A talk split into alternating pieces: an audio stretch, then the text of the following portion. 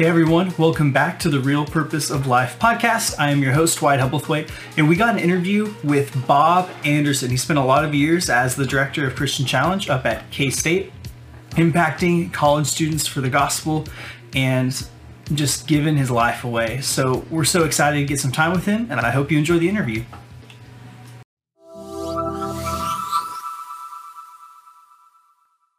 I'm gonna let I'm gonna turn it over to Wyatt. I'm gonna have Bronson pray for us, Okay. and then um, I'll let these guys get it going. Great. Super. Awesome. Well, let's pray. Jesus, we, Lord, we just thank you so much for this time we get to have. Um, Lord, how even in the middle of this just chaos and this pandemic, you've provided a way for us still to be able to talk to one another, be able to see each other's face. And, and Lord, your gospel is still going out, Lord, and your name still being proclaimed, and we're still being encouraged in the faith. And Lord, so I just pray that you would bless this time, let it go well, let there not be any issues with internet or technology, and just let it go smooth. And Lord, we thank you for Bob and his life. And Lord, I we pray that you would use it in this time to help bless us, encourage us, our staff, and our students. And Jesus, would you just bless this time and this opportunity? We thank you, Jesus. We ask these things in your name, Lord. Amen. Amen. Awesome. Well, Bob, we're so so glad to have you. Um, why don't you, for the people who will be watching this and don't know much about you, why don't you give us a crash course on who Bob Anderson is?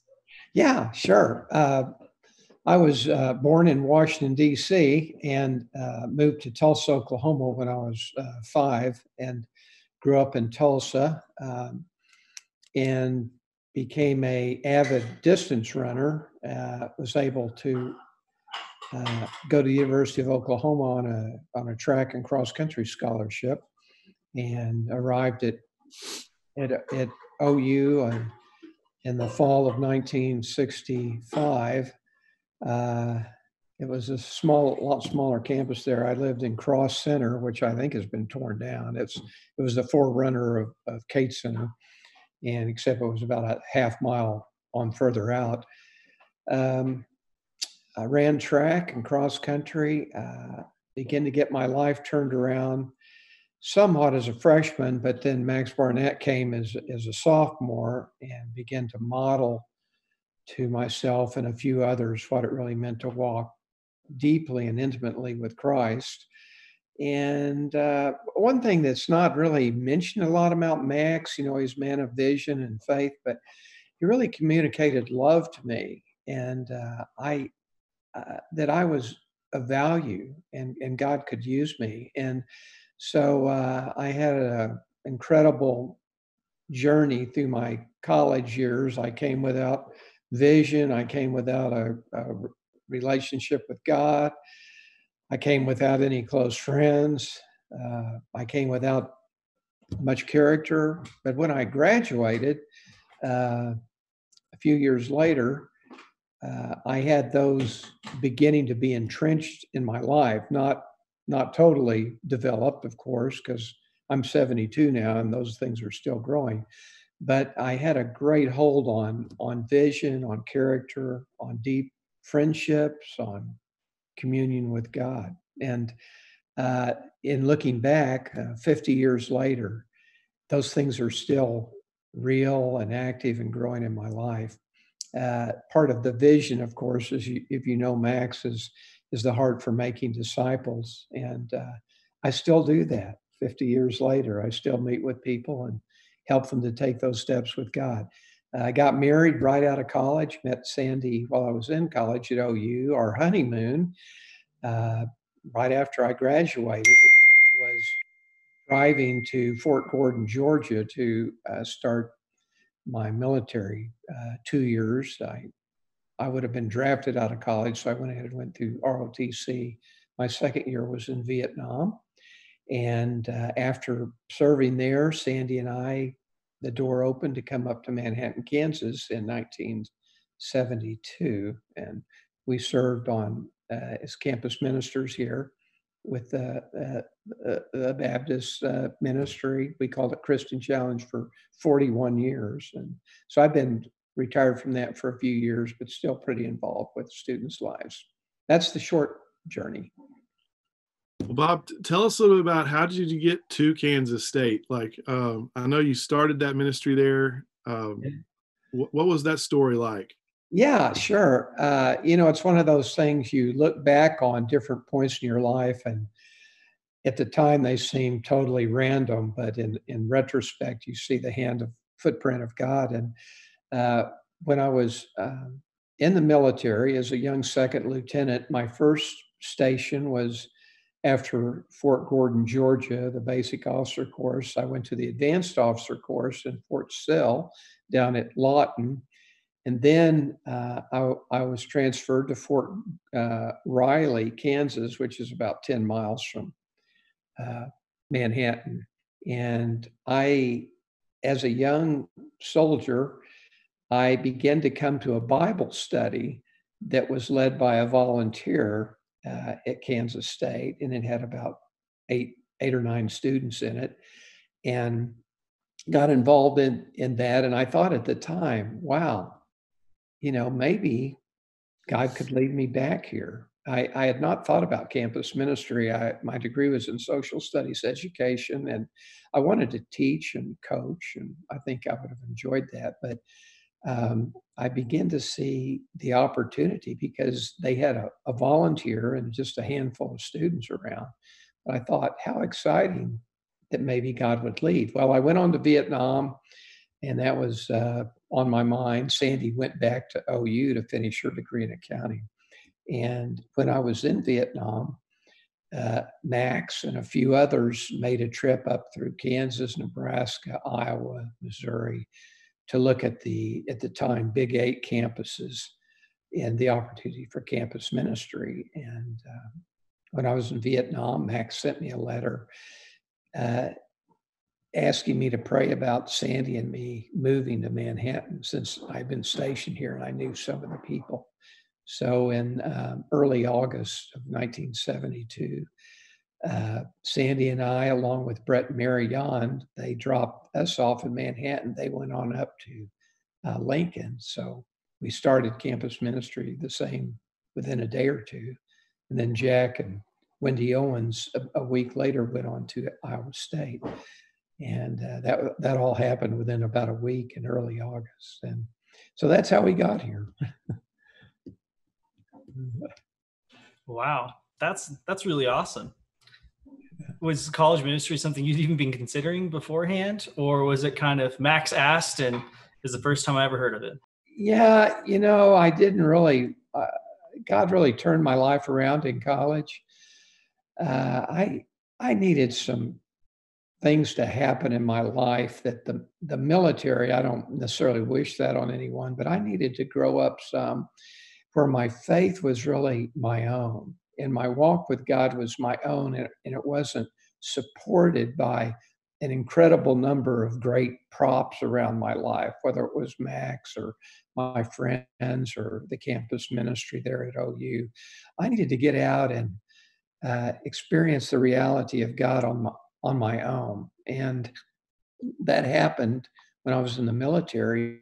So as I got some things personally in place. Then, when the invitation came to move to, to uh, Kansas State, uh, Sandy, of course, we were separated, and back then they didn't have internet. I talked to her one time in seven months for three minutes, and so all of our communication was on very slow, uh, the slow movement of letters. It took a month for me to write a letter and to get a response from her. So things were happening slow, but it, again, it's what God had we for us, and we prayed about it and thought, you know, what a better opportunity could I find to invest my life in people than to go to Kansas State? And we looked at each other, we prayed, felt peace about it, and thought, let's let's go for it. So that's what we did. And I, I didn't know how long I'd be there. Maybe I didn't know. I didn't, frankly, I didn't even know if I could do it. I, I thought I could, but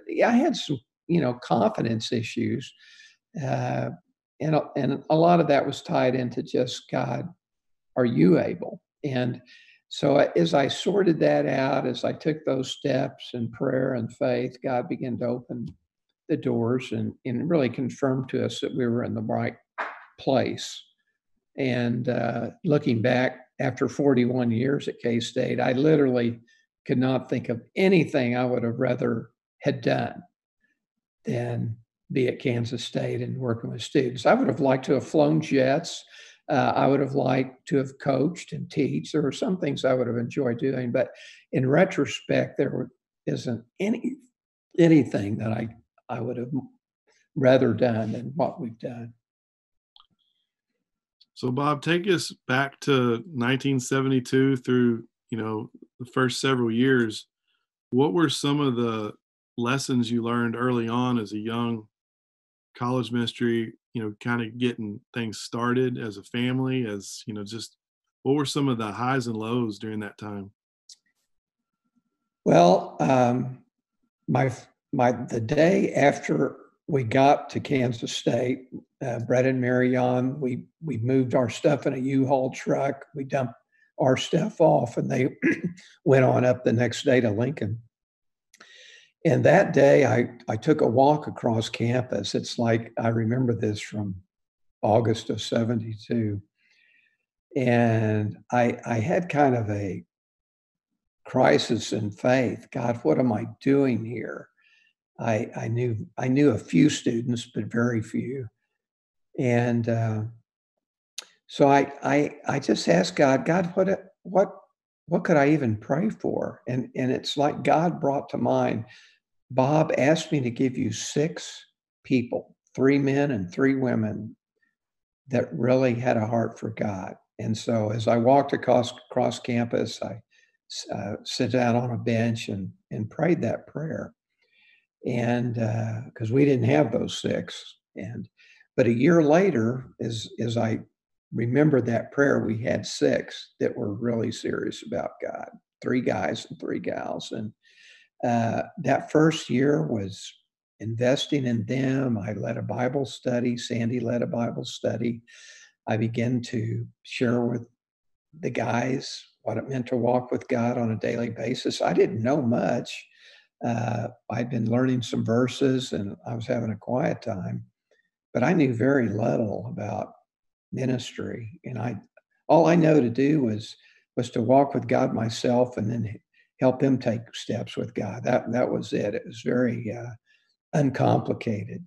And then as I began to, to lead a small group, then I with those guys, and there may have been one or two others in it, but I I told those guys I want them to get it so that next year they can lead small groups. So all six of those people, uh, the following year led small groups, and so we went from two, one men's group one women's group, to six, and uh, and I again just invested in a few, and uh, you know it was a journey of faith I mean, I didn't know what I was doing half the time. I'd wake up in the morning and, you know, I'd I'd have an appointment to meet with someone on campus, and you know, my prayer was, "Oh God, help me to have something to offer this person." I mean, it was ground zero in faith, and and that's that's how we started. And you know, walking in faith has has always been a big part of my life, and I had a huge uh, entree into it that first year. Hmm. Do you want me to keep going along or? Uh... oh, this is good stuff. You're welcome to keep going. You're good. Uh, so you, you just kind of built it from the ground floor and you utilized a lot of discipleship principles. Mm-hmm. What were some of the, you know, that, that seemed like a really big win what were some other really big wins as you kind of were just getting started and developing a ministry there? Uh, well, this was when I went to K State. A couple things come to mind. Uh, the concept of worship was not really a player in in campus ministry. We would sing songs like uh, "Pass It On" and kumbaya and and someone would strum a few choruses on a on a guitar like that but uh, the I- idea of entering into worship with students really meeting god uh, through music, through the word, was was not really a, a, a player back then. And then uh, before your guys' time, but uh, it, uh, a man named Peter Lord that you may have, have heard before spoke to us. Uh, actually, our our group and a in a group from University of Nebraska we journeyed down to Titusville, Florida together. And this was very early, maybe the second year we were there. And they opened to us the idea of, of really worshiping God. And so uh, we came back and we did have, gratefully, some music people and began to help us enter into the presence of God instead of just having a talk. And, you know, we had talks about God. Someone would uh, share a Bible passage and uh, you know different things that students were interested in whether it was discovering god's will or or dating or reading the bible and we had you know those things we were trying to do but but the new component was worshiping god together and uh, that was a growing thing for me i grew up in a small baptist church in oklahoma and you know, we had two or three songs, the first, second, and last verse, and you got the songs out of the way, and then you heard a sermon. Well, we began to have worship time as, as a very integral part of, of that hour we spent together. And that was really a big step for me. I was, uh, I had to really grow into that. And, um, and then helping people reach out uh, I'm an introvert, so reaching out doesn't naturally come to me. But you know, we begin to pray. Uh, who on your dorm floor? And everyone lived in the dorms back there, back then, or most everyone. Uh, can we reach out to? And so they begin to pray. I begin to pray with them about people on their dorm floor.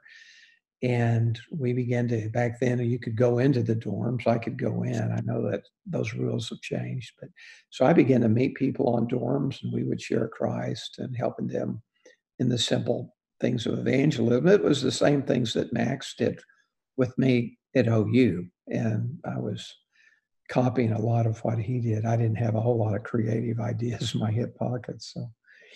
And god just began to really bless that. We uh, within the next couple years we had 30 or 40 students and and four or five years later 50 or 60 and eventually we had to move out of that building if we were going to grow numerically and the union and and then we moved into uh, the the union uh, one of the nicest probably lecture centers that they still use today so you know the the numbers came along but but but the trademark was going deep with people and getting you know close enough to few enough to really say their lives really changed and you know i'm happy when a lot of people show up at meetings and yeah.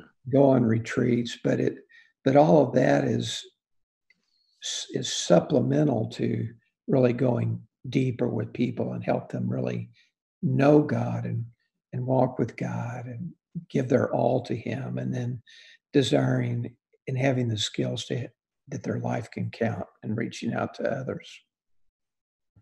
So bob you had mentioned earlier you talking about going around campus and praying and just uh why don't you just speak to your your personal time alone with god and like what do you do? Uh how do you spend time with him? Yeah that's a great question uh, probably it's probably a little different from for everyone uh, but uh, when I was a sophomore at the University of Oklahoma, uh, I began the daily, what what we would call a daily quiet time. It's called by different things, but uh, and I was on the track team. I was a distance runner, so that mean, meant a lot of the season we would do two workouts a day, and the the first work, workout would be running six miles at six thirty in the morning and uh, all of our off season. And because I was a distance runner, I did cross country, indoor track, and outdoor track. I was, you know, actively participating all the time. And so uh, God laid on my heart to spend time with them. So I got up at 5:45 and had time in the Word and in prayer till six fifteen. And I'd hustle over to the uh, to the track place and get on my gear to run.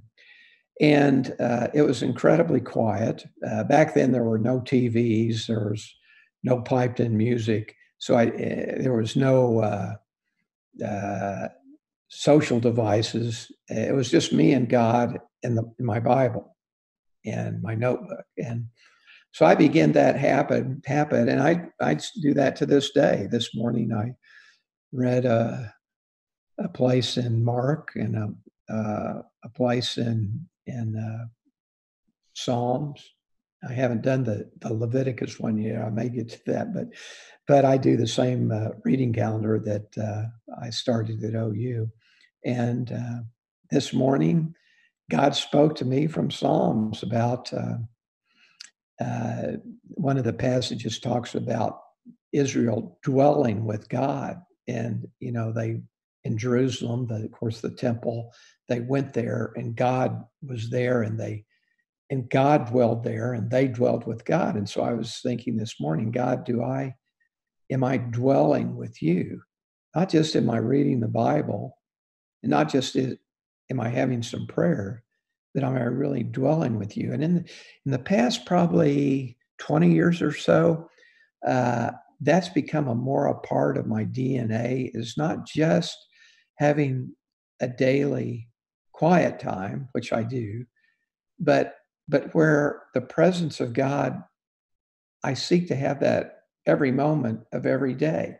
Uh, I was out walking a while ago before it starts snowing here in a little bit, uh, and and the presence of God was real to me.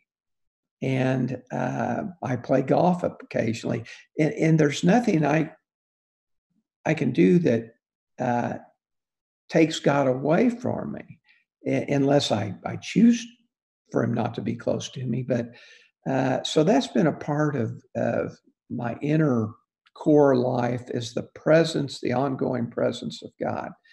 And, uh, you know, whenever I speak on, occasionally I speak on devotional, devotional life, you know, I can give a whole talk on that 30 minute devotional life, and I have dozens and dozens of time. But I don't start with that because there's not one place in our life that's more spiritual than another, not one time of day. Uh, granted, when we have our Bible in front of us and our journal beside us, we're actively engaged with God, but I can be near God anywhere, anytime, going to the grocery store to pick up my curbside sack of groceries. The presence of God is with me. And so I try to all have an ongoing cultivation of that. And that's that's been something I've had to grow into, Shane. It wasn't uh, natural for me to do that, but uh, you know, I I remember Max sharing years ago about his uh, his relationship with Sandra, and he said, you know, sometimes I have an incredibly romantic feeling just being in her presence, but sometimes I don't necessarily have those feelings, but I know I love her regardless of how I feel at the moment. And so, you know, throughout the day, I may not necessarily have a feeling of love for God, but I but I'm in his presence. I was actually sending a picture to a friend just uh, about 20 minutes ago, right before we started, about my granddaughter. Uh, she she does rock climbing, and they have these very sophisticated ones where she lives in Louisiana, and they have. Uh, you got to really know what you're doing, and she was working hard. But but if you notice, she has a harness on her, and so she's the harness is always there. And I wrote to this friend saying, you know, we are asked to do a lot of hard things, difficult things, but we always have the harness of the presence of God around us. And, uh, you know, that's how I try to live.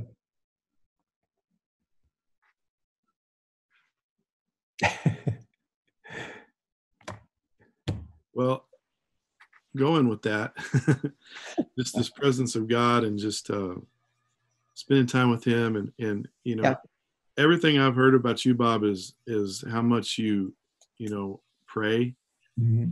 Um, how did that become a value yeah. that you've you know established every day with and then how do you what what do you do when you pray yeah sure uh, you know i again i began to prayer began to be an important part of my life when i was a college student.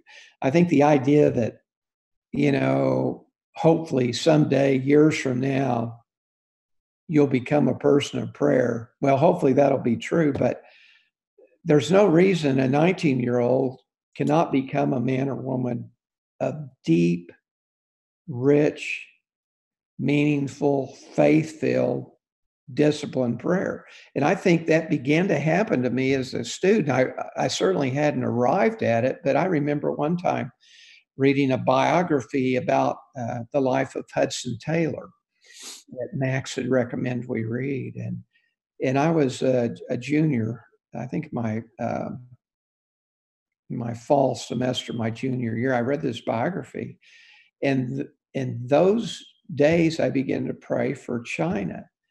And back then, you couldn't get into China. Uh, the first people into China from the West was an American ping pong team in 1970.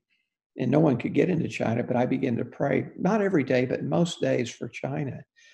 And, uh, and I began to continue to pray. In 1995, I was able to go on a trip to China with John Brooks, and and we went to I think nine cities. I continued to pray for China. The following year, uh, I led a team. Uh, Robbie Nutter was on that team.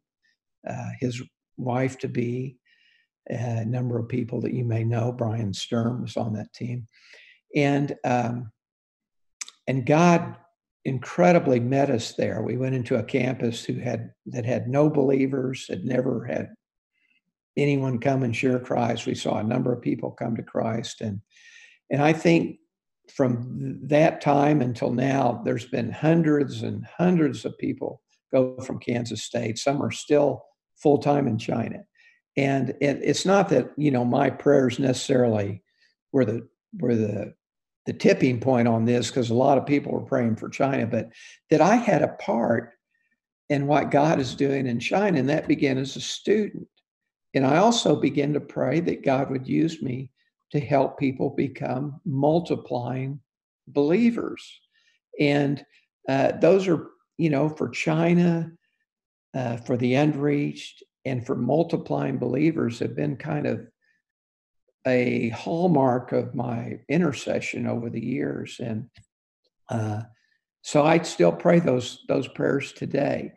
And for me, a part of that happens in my my morning quiet time. Uh, I when I, you know, I just don't go very far without praying for those things. Uh, I I've always just made time with it. I know a lot of people say, "Well, I don't have time to pray and to read the Bible." I I've been very busy over the years. Uh, when I was in Vietnam, I worked 12 hours a day, seven days a week for uh, seven straight months without a day off, and uh, I I prayed and read the Bible every day, and uh, you know so people that say well i just don't have the time. I that doesn't compute with me very well because i've had a lot of busy things over the years. But it's it because it's been important to me to meet with god and to lift things up to him so you know there's times i don't get things out of the bible uh, i've had semesters where i haven't necessarily got a lot of rich things from the Bible, but I just keep hanging with God and eventually he'll be speaking to me and, you know, uh, challenging me in things. And uh, it's okay. You know, I exercise almost every day, not every day, not necessarily because I love it, but because it's just what I need to do. And and to be in God's word and to pray is what he calls me to do. It's what he did and what he calls me to do. And uh, you know, I I've learned some things over the years, like Psalms 46, uh, 10 says, "Be still and know that I am God." And you know, there's something about the stillness with God, you know, there's some things about God we may never learn unless we're quiet and still with Him. Be still and know that I am God. And so, you know, as I meet with God, I, I try to quiet my heart, to still my heart. Psalms 23 uh, He maketh me lie down in green pastures. And then it says he restores my soul. Everyone wants a restored soul. Everyone wants to be healed. But the journey of, of, of restoring, of transformation, of healing comes through quieting my heart and meeting with God. And so, you know, that's what I found. And uh, that's what I encourage people. I, I think a lot of people don't really know how to read the Bible for themselves. They read it to because they're on a devotional plan, uh, because maybe they are teaching a Sunday school or a Bible study class. They want something to offer. And, you know, those things are good, are good benefits, but to read the Bible to really meet God. And that's that's my goal in reading the Bible. It's not to get information, to write in my devotional book, and I have a ton of filled up devotional books but that's not why I read the Bible. I read the Bible to meet God and, and to hear from Him. Uh, Psalms or uh, John uh, 10 27, Jesus says, uh, This is my son who I am well pleased. Listen to him. That was his admonition to the disciples coming off the Mount of Transfiguration to listen to God. And I don't think very many people really have a clue what it means to listen to God. But uh, God Himself calls us to listen to His Son. And the only way I can figure out to do that is, is, is quietly and in stillness, open the Bible and just seek to meet Him. And, you know, God can speak to me in other ways uh, through a sunset or out in nature or through a friend, certainly. But primarily I meet God and hear Him through quietly and in unrushed reading the Bible and, and praying and listening and not just speaking. We can all speak, you know, all say prayers, but can we give half of our time to listening? And, and to me, that's more of an art form we have to develop. That's good stuff, Bob. Is there someone that modeled for you prayer or cast the vision for you, or is it something that as you're reading, you're like, this makes sense and I should be doing this? Yeah. Say that question again, the first part of it. Sorry. Is there, is there someone that like modeled this for you that like cast the vision for uh, prayer? Or? Yeah. Well, when I was in, you know, at OU, uh, again, when we think of Max, we think of the great vision for making disciples. You know, I'll, I'll, tell you a secret. Of course, Max was probably going to listen to this, but that actually was not the primary thing that I got from Max. Was the vision to make disciples, which was life changing for me, and I've done for over fifty years. But the, but the the key things that I learned from Max was simple faith that God wanted us to pray and he listened to our prayers. And as I mentioned earlier, that he really loved me for who I was. And uh, he wasn't trying to just fit me in his into his style, although certainly I did a lot of that. I did I did he modeled a lot of things for me, but the the heart of what I got from Max was that God hears us and and and we interact with him as our closest friend. And uh, and then in that context we go out and have a ministry and making disciples. And i think we get the cart before the horse a lot of time. We we hear messages on vision and and, and evangelism and making disciples which we need to hear but until we're deeply rooted in the presence of god in our life we just really don't have a lot to offer people. So yeah, he definitely modeled that, and uh, I think being up here, it was really good for me to come to Kansas State because uh, I was at the time, I was a long way from OU. There was no cell phones, you know, nothing like that, no computers, and and and I needed to meet God on my own, and uh, you know, and so today, as I as I help people, I help them learn to enjoy God on their own. I mean, there's been times where I'll actually have a quiet time in front of someone just so they can get an idea what I do. And uh, it kind of shocks them. I said, "Yeah, it's okay. You know, let's. I'll just read a few verses here and pray, just like I would do in the morning at six thirty. And and even though we're in the middle of the student union and 150 people around us, you know, just kind of listen to how I track with God. And it's not perfect, you know. It's not. And you know, again, sometimes I get something out of it, sometimes don't, But a lot of people just they don't they don't understand that uh, it's a dialogue with God. It's not a one-sided conversation. You know, even you look at a, a young mother with a baby, she's just not talking all the time. She's listening to that child and the coos and the, the squeals, and it's a two-sided conversation.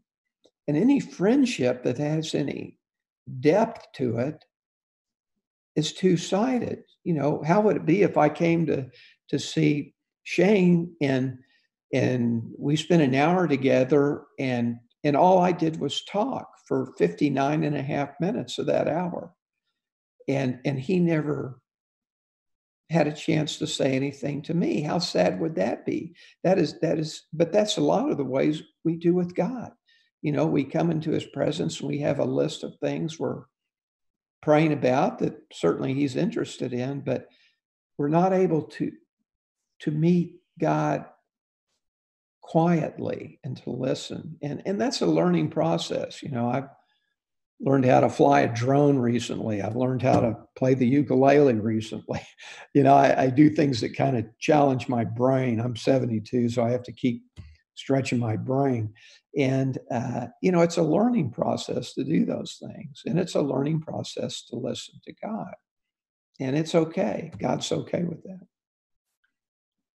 Well, along this line of prayer, like, can you just kind of walk us through, like, what are some of your go to um, prayers in the Bible? Do you have any passages that you kind of meditate on and, and either pray through scripture or, or what do you take students to to show them the importance of prayer? Like, what are some? I'm just throwing it out there, so you go however you want. Yeah. Well, uh, I, you know, I memorized Philippians a while back and and Colossians several years ago, and you know the the early verses in those books as well as Ephesians, are Paul speaking prayers over the young church. And uh, I think we can find a lot of ammunition for praying for people just in in the Word of God. We don't have to go looking at devotional books. So, uh, you know, I I use the Bible. I use the Bible a lot as I pray, and so like uh, this morning when I was reading uh, Psalms uh, 134 and 135, I wouldn't just read through the verses and then ponder them. I, I would read through them slowly and a lot of times stop and pray as I read through them. So that's kind of how I I read and uh, you know I'm I read through the Psalms a lot because so many of them are prayers uh, that David and others are offering back to the Lord. So um, I, you know, that's that's just kind of my food. Uh, I, I occasionally read a devotional book, but not very often. I, you know, I've read a lot of books on prayer, but uh, for me, what works is slowly reading through the Bible and then pausing and praying over the verses that I'm reading. Uh, let's let's see an example. Uh, I was reading in uh, Mark and nine, uh, Mark nine and ten just uh, yesterday, and about um, Jesus bringing healing. And and I was thinking, so God, where am I in in being your channel of healing to people?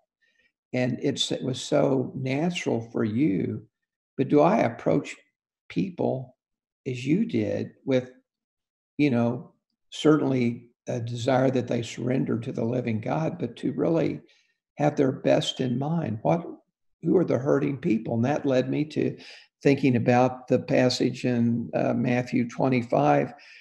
Uh, you know, the people, Jesus said, Well, as you have as you have clothed the naked, as you have fed the fed the hungry, if you've done this and this, you've done it to me. And the people said, Well, how, how could that be? And Jesus said, Oh, basically said, That's simple. As you've done it to these, you've done it to me. And so I begin to think, who are who are those in my life uh, that are the least of these? And and a couple people came to my mind, and, and that then I started tracking. I wonder if each believer should have someone in their life that they would consider the least of these because it's a part of, of ministering to the living God. And, you know, you say, well, how can I minister to God? Well, you know, most people would think of praise and worship, but Jesus is very clear that the way you minister to God, at least in Matthew 25, is is caring for them uh, their needs. And so, you know, my my quiet time, it kind of it kind of leans from one thing to the next. And so I went from from Mark to Matthew. I prayed. I go back, and it's it's not as neat and tidy as you might think. I mean, for years and years and years, I would read the passage and then pray, and I would usually have prayer list, and then I might at the end write down a verse that was meaningful to me and that was that it for years and years. And now you read my my journal, and boy, I'm talking about deep hidden things in my heart that God is addressing, and envy and jealousy and competitiveness and idols. Uh, and uh, you know, this this in fact this morning I have to have my journal out here. Um, I was I was reading uh, in Psalms 135, 18, it says, Those who make them, talking about idols, become like them. So do all who trust in them. And so I was pondering that this morning. What are the idols? You know, if I make an idol in my mind, I become like that idol. And so, you know, my quiet time is it's not as neat and tidy as it used to be, but I, I try to meet God and listen to Him.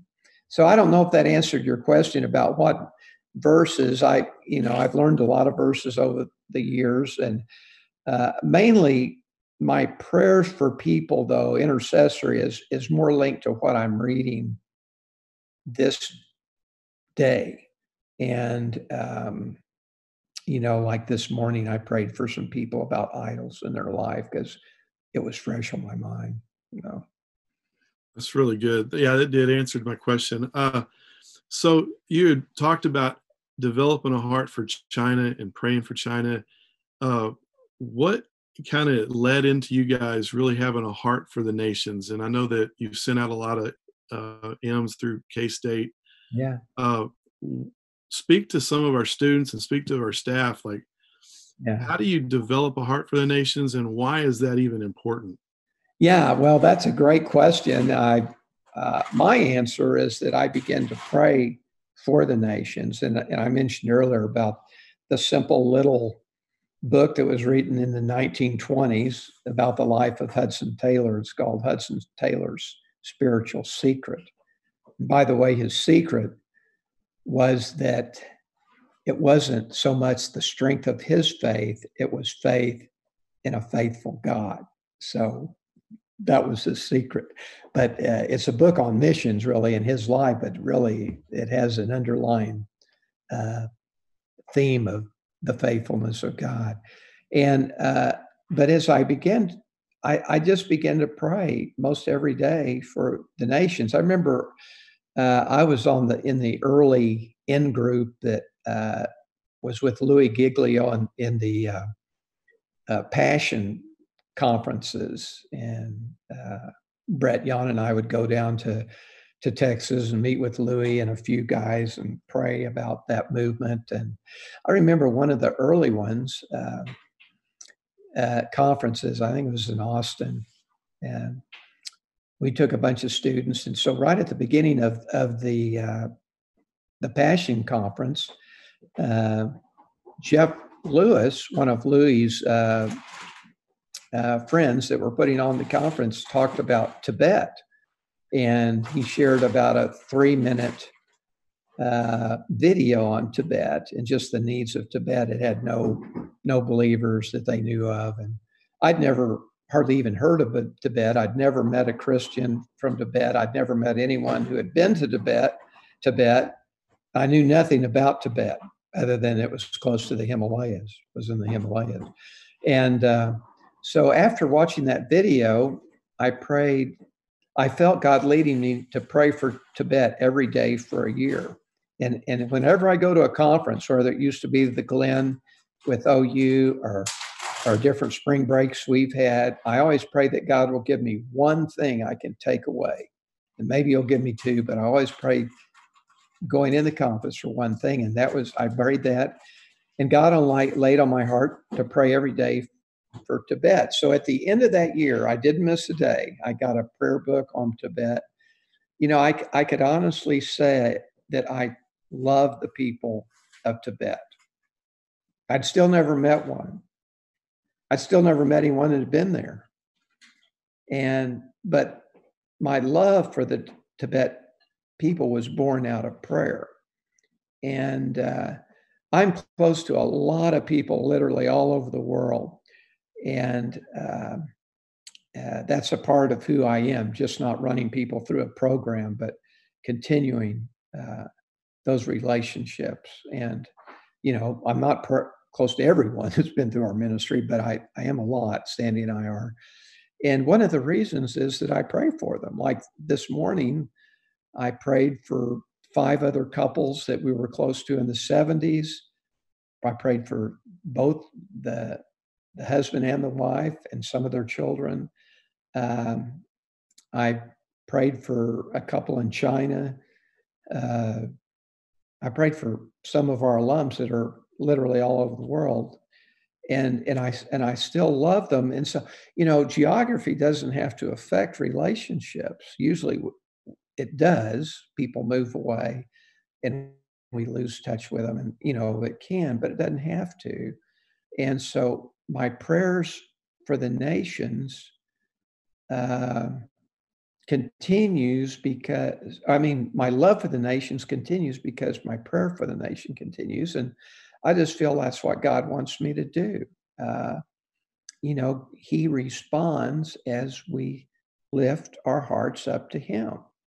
And I don't know, understand how that works. I know in the Old Testament there was a place where it seemed like God changed, or Moses changed God's heart through prayer. I, you know, I don't know all the theology of that, but I know for sure that God wants me to pray and in response to my prayers.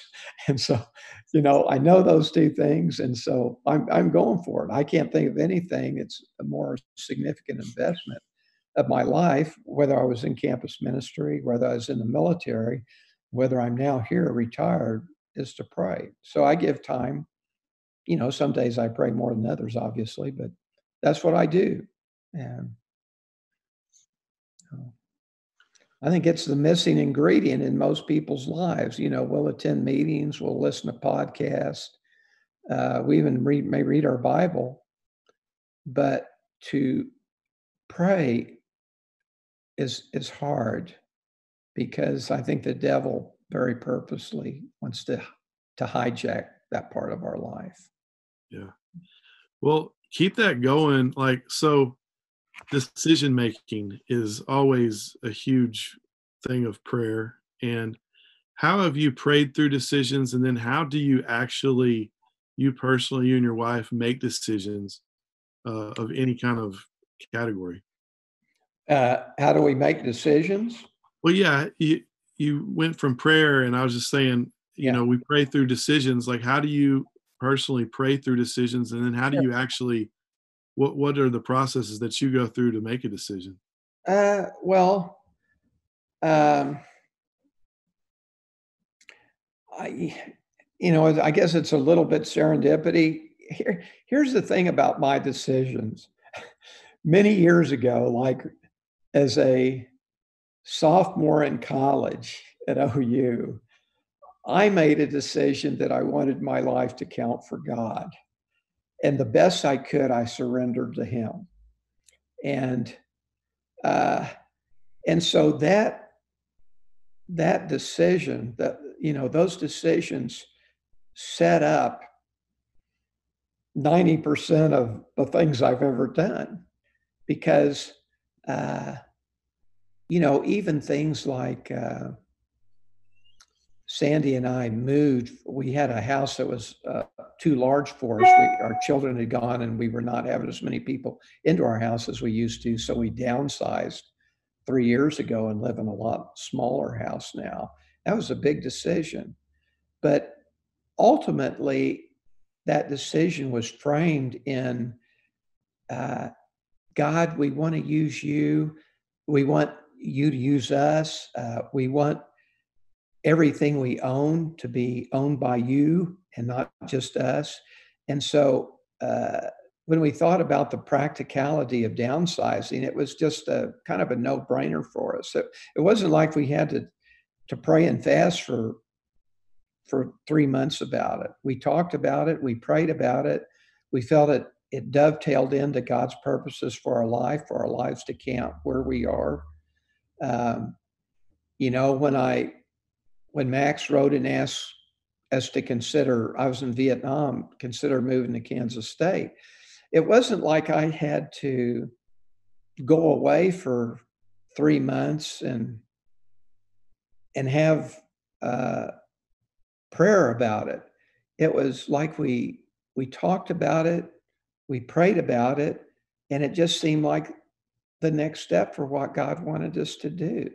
And when uh, I was dating Sandy, and uh, you know, it came should should I marry her? Um, I talked to Max about it. I talked to a couple other friends about it. I prayed about it. I had seen that her life was on track with God and she had a heart for her life to count with people. And so it was not like this, oh God, what should I do? It was more, this just flows into who I am you know, marrying her. And, you know, gratefully she said yes. But uh, so the, a lot of the will of God for me comes as I walk daily with Him. And, and when things, when I face things, yes, I do pray about them. And sometimes I'll write out the pros and the cons of things. What are the pros of this? What are the cons of it?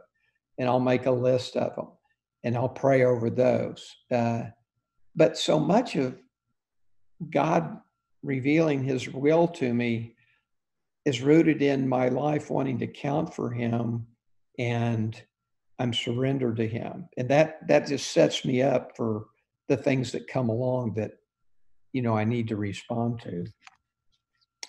I don't know if that makes much sense or not, but I'm not I'm a little bit out of out of the normal cut of people. I'm you know and uh, the best people usually are. Some people would listen to this and say, "That guy's got to be crazy," but you know, it's worked for me. I I think the hallmark uh, is, is is the theme. Some of the themes of my life are are uh, the presence, the ongoing presence of God. I I really work at that. Not that I feel it all the time, or you know, if I go to a football game, uh, I'm not necessarily talking with Jesus, but but I'm never that far away from him. And uh, I, you know, I I move back into a conversation with him, and uh, it's uh, the old story of, of brother Lawrence. Uh, he was uh, he worked in a kitchen in in the 1600s, and and uh, wrote probably one of the most well documented books ever written. Pilgrim's Progress and Purpose Driven Life would be more of it. This would be up there. And he he was a, a cook, but he just practiced the presence of God. And so one place was not any more spiritual than another than another. And his daily prayers was not any more spiritual than washing pots and pans because God was with him, like the vine and the branch, you know, the presence of the branch in the vine. And you don't, the, vine, the branch never separates from the vine, John 15, 5. Hey, Bob, what are, going along with that, like, what are some, going back to scripture, I guess, what are some of the themes that just pop up over and over through scripture that you go back to to give you like comfort or you you have linked your heart to or just like verses or, or passages that you just go back to often to give you comfort? Sure. You know yeah just... i well i think uh the john 15 5 passage when jesus said i am the vine and you are the branches. If anyone abides in me or some translations say remain in me he is that bears much fruit. For apart from me, you can do nothing. I think, to me, that's a one of the clearest, if not the clearest, visuals that Jesus ever gave, and yet it could be the hardest for us to live out.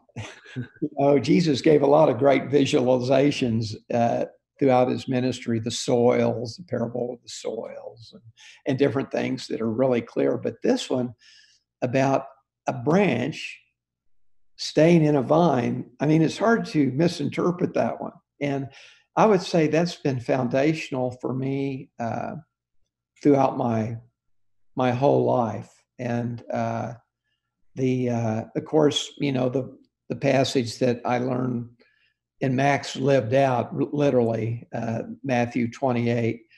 Uh, all authority is given unto me. Go therefore and make disciples. It, it's an ongoing work of God in and through my life. And, you know, that's been very foundational. Uh, oh boy, there's so many. I think in recent years, the idea of being still before God, of waiting on God. I mentioned the Psalms uh, 46, uh, 10, 1 Corinthians 1 9. God has called us into fellowship. That's one of the first verses I uh, memorized at OU. That you know that God has called me to Himself, and it's not like that I have to go out and fight a battle to find God. He has called me into fellowship with Him, and I I just sought to make that verse my own. Uh, boy, there's verses in First Thessalonians about uh, God are giving ourselves to others, it's not just uh, the mechanics of it, but because we have experienced life with another person. I think of uh, First uh, Thessalonians uh, two eight and three eight, and and John three four passages that talk about. Paul said, the people he spent time with, they are his life. And I thought, wow, that's how I want ministry to be. I want it to be life giving, not just information giving, just not just program giving, but life giving. And so the relationships I touch day in and day out, I want them to give life, the life of Christ in my life. And, uh, and Paul said at one time, "You're you're our letter written on our heart," and that's that's how I've sought to have relationships. So, you know, the, I mentioned right at the first, that, you know, four key things that God did in my heart as a student. One, one, the presence of God, the ongoing reality of God in my life, that God can be known on a personal level. As I mentioned, the first Corinthians 1 9 passage. He's called us in a fellowship. The other thing is vision, that uh, God calls us to a vision. It may be look a little different in each person, but but God wants to bless others with the presence of God, help them to take steps to follow God. And whether they're uh, an engineer or a airline pilot or a physician or a homemaker. God wants us to invest our lives in others to help them move with Him, to be His disciple. And then there's the uh, the part of of character of uh, of having my life line up with the presence of God and and my motives and uh, and not uh, uh, there's a verse in uh, James 5:16 that says confess your sins to one another and pray for one another that you may be healed. Again, a lot of people want to be healed, but the the journey through that is is confession. We know very little about confession and repentance. Uh, seldom it's heard in messages. Uh, seldom it's talked about in one-on-one, but but it's it's the the critical, I feel the critical component to the power of God being released in our lives is a humble confession, repentant life. And because uh, Jesus said, or, or James said, as we confess, as we open our lives to others and to God, that's when healing happens. And they're talking about healing. The context was physical healing, but I think it would be true with any area that we need healing in, relational, whatever. And um, yeah, boy, let's see, uh, vision and character and uh, the presence of God. Uh, those are those are three of the hallmarks uh, that I I gleaned from college. There were others, but I'm trying to hang in there today. And uh. Well, Bob, so obviously our world's just done a, it's standing still right now with this COVID nineteen. If you were still working with students full time, and and you know, what what would you what kind of advice would you give us college ministers What should be what should what should we really be trying to do with our students in this sure. time of crisis? Yeah, that's that's a great question. I you know a lot of you know when we're out of our routine uh, the devil can really play havoc with us. And every one of us, a student, including the campus ministers, we're out of our routine. And, uh, you know, we think, um, you know, uh, we're going to have all this time with God and we're going to have all this time to pray and do Bible study. The fact is, most people are probably not ratcheting up those things at all. Maybe some are.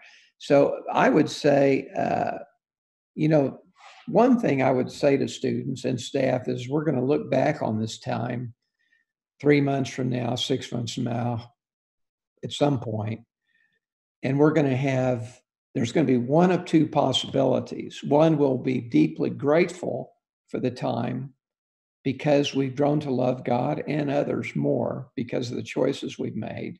Or we're going to have an incredible amount of regret because we pilfered away the time We've been lazy. We've hung out and watched old movies or social uh, devices, but we really haven't moved with God. And how sad would that be that we would look back on this time? I, you know, and my encouragement is that people wouldn't see this as a curse, but would see it as a gift.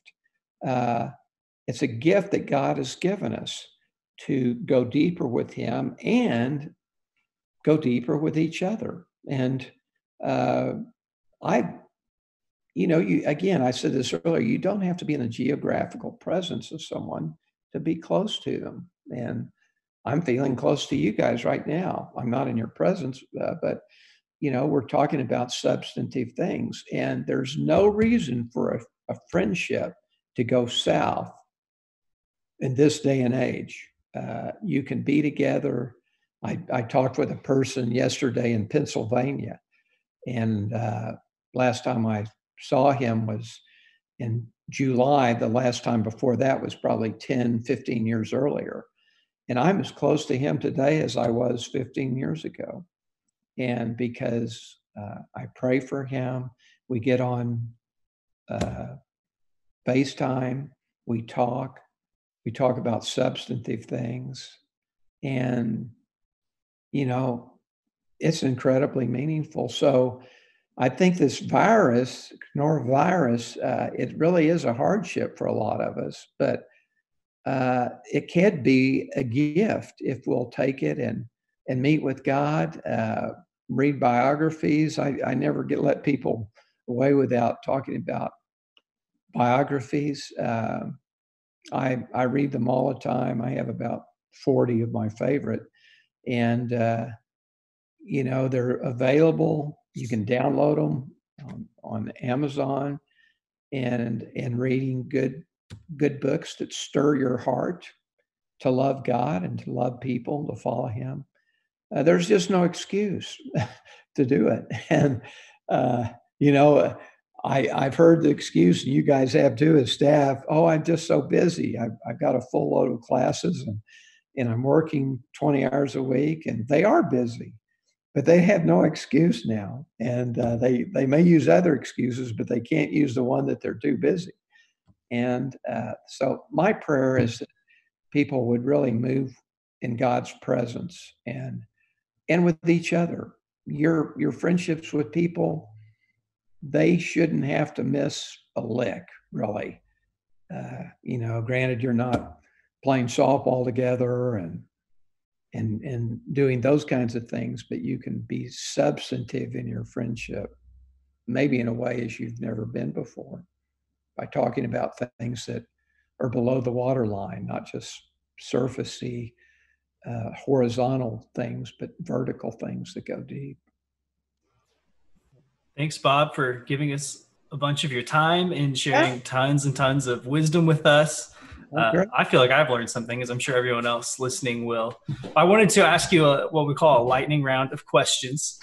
Um, and these are ones that we want everyone to get a chance to answer. So okay. the first one is it's been said that leaders are readers, right? Leaders are readers. What books would you recommend for our listeners? I know you kind of just mentioned it. You've been reading some biographies, but what books would you recommend? In addition to biographies, uh, I I like uh, all of Ruth Haley Barton's books on leadership. Uh, she's got uh, the heart of a leader.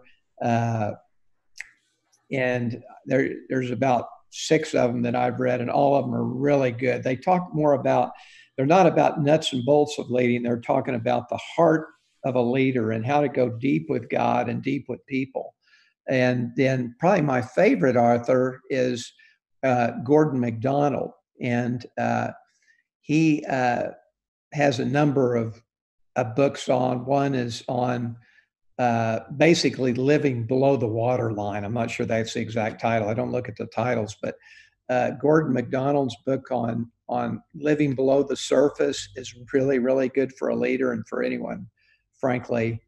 And I'm just rereading. I'm doing this with a with a friend, ordering your private world, which I think is could be one of the better books ever ever written. Uh, he just updated it. It's a new and revised edition. It brings in social media and things like that.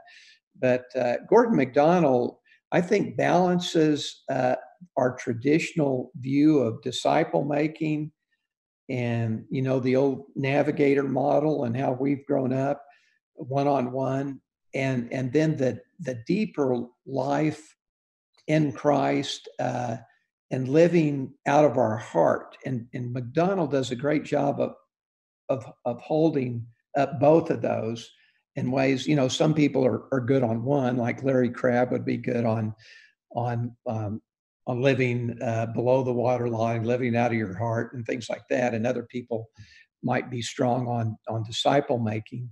But MacDonald uh, does both of those really, really well. And so biographies and those two, I, I read Dallas Willard quite quite a bit, and uh, he he keeps me thinking. Uh, he's had several books out. Um, those are three that I love to read. What about biographies? I mean, you said you had forty. you have forty. I I have more than that. I have a page on both sides here uh, I could send you this, by the way, but uh, please do. Please send us that. Yeah, there's a, there's some that you've never heard of that are incredibly good, like uh, the life of Lilias Trotter, called "A Passion for the Impossible." I love that title. She went to Algiers, Algeria in the 1800s. She went into a very male-dominated world to share Christ, and her journey of faith is is just amazing. Uh, of course, Jim Elliot, The Shadow of the Almighty, Through Gates of Splendor are great. You know, if people really want to think, and this is not an easy biography to read, but it's one of my favorites, The Life of Dietrich Bonhoeffer uh, by Eric Metaxas, M E T A X A S, is a great biography of, uh, of Dietrich Bonhoeffer, who you may know, you know, gave his life. Uh, he was killed by Hitler in resisting the Nazi movement, but he modeled what it meant to have fellowship with Christ and fellowship with each other in the context of a very terrible world that was around him. Uh, of course, Hudson Taylor, he's probably my favorite. There's a bunch of biographies out on him. Probably the best one is uh, that's more up to date is Hudson Taylor, A Man in Christ by Roger Steer. Roger Steer, S T E E R. J. J. Hudson Taylor, A Man in Christ. Those are great. Um, but I could, I could send you. I don't know if I have your email. I probably have Shane's, but I may not. Uh, I can send you mine. Don't worry about that. Okay. Yeah. Send you, send me your and and uh, I have this in the computer, so I can send this to you. And there's, they're my favorites. There's, uh, there's a lot of them, but I love you know, the thing about biographies, when you read a biography, it stirs your faith and it stirs your courage. And every one of us need our faith to be stirred and our courage to be stirred. And all these biographies I have here, there's one thread that goes through every one of them. And some of them did different things. Amy Carmichael uh, rescued young girls out of prostitution in India. And of course hudson taylor went into the interior of china and they did different things but the one thread was prayer. And it was true for every person whether it was william wilberforce and coming against the slave trade in, in england in the late 1700s every one of them were men and women of prayer. And so uh, that's kind of a you know a, an interesting thought as you read biographies but they stir your faith and they stir your courage. And I'm I'm sold on them. I can't think of many better things to do with my time than than read about a, a godly man or woman uh, that has fought the the good fight over the years. Thanks, Bob. That's awesome. Uh, the second question is: um, Is there any like impactful quote that has had like a some sort of significance in your life from anyone? uh, a quote. Let's see here. Uh, boy, I have a lot of quotes, and I have a couple of them laying around my my. Uh, let me see here if I can come up with one that might work. okay, here here's a here's a quote. Uh, and I don't even know who by this is by, but what you have experienced, or even more so, how you have processed and responded to what you've experienced, will either assist you in admitting Jesus to dwell into your heart and relate deeply to others, or it will be a weight and an anchor. So, what you've experienced, so all of us have experienced a lot of things in our life, right? We grew up in a family, we were in sports, we went through high school, what you've experienced, but but even more so how you've uh, processed what you've experienced will either assist you in admitting Jesus to dwell into your heart and relate deeply to others, or it will be a weight in an acre. That's why it's so important for us to uh, give attention to the things that have happened in our life. The you know, and uh, uh, you know, there well, there's so many, you know, here, here's a thought that if we don't really get a handle on, on discipline, the discipline of walking with God, then what will happen is we will end up end up feeding and living off of other people's spirituality.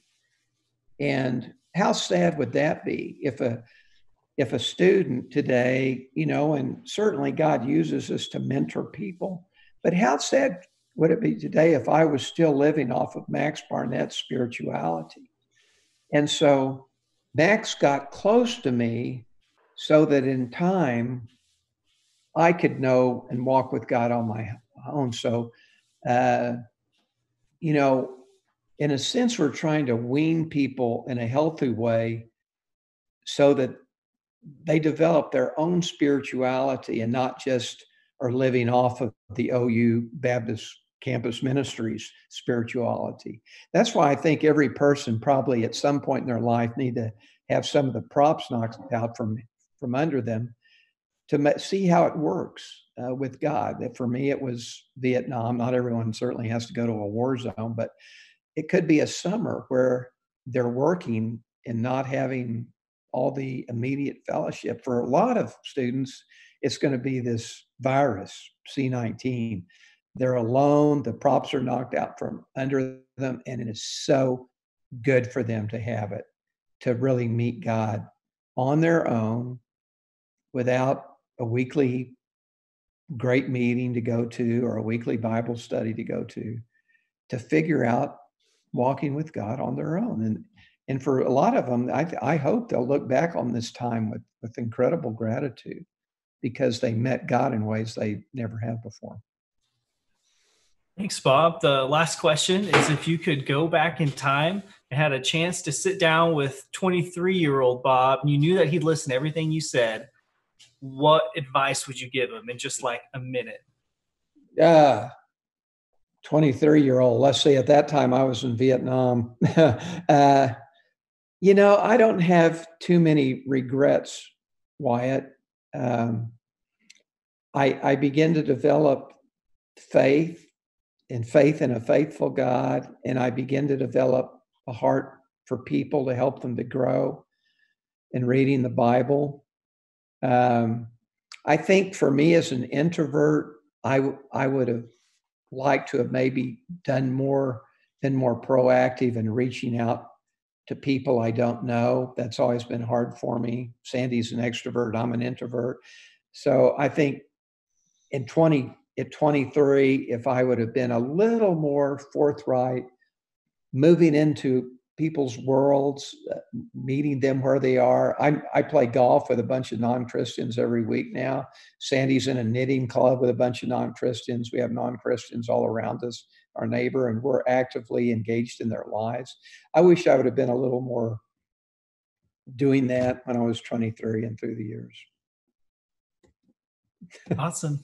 Thank you so much, Bob. Uh, I guess I guess I tricked you. I do have one last question. Is there anything that you want to tell us that we just didn't ask the right question? Something that God's put on your heart that you're just itching to get out? Uh, you know, I touched on a lot of things. I, I, I even snuck in that thing of, of confession and repentance. And that sometimes that doesn't come in. And but I'd I'd like to mention that because I think for most Christian cultures, that's the missing component. We do a lot of good things teaching the Bible and having small groups, even some outreach events but we haven't done a very good job in developing a culture of repentance, confession, and repentance.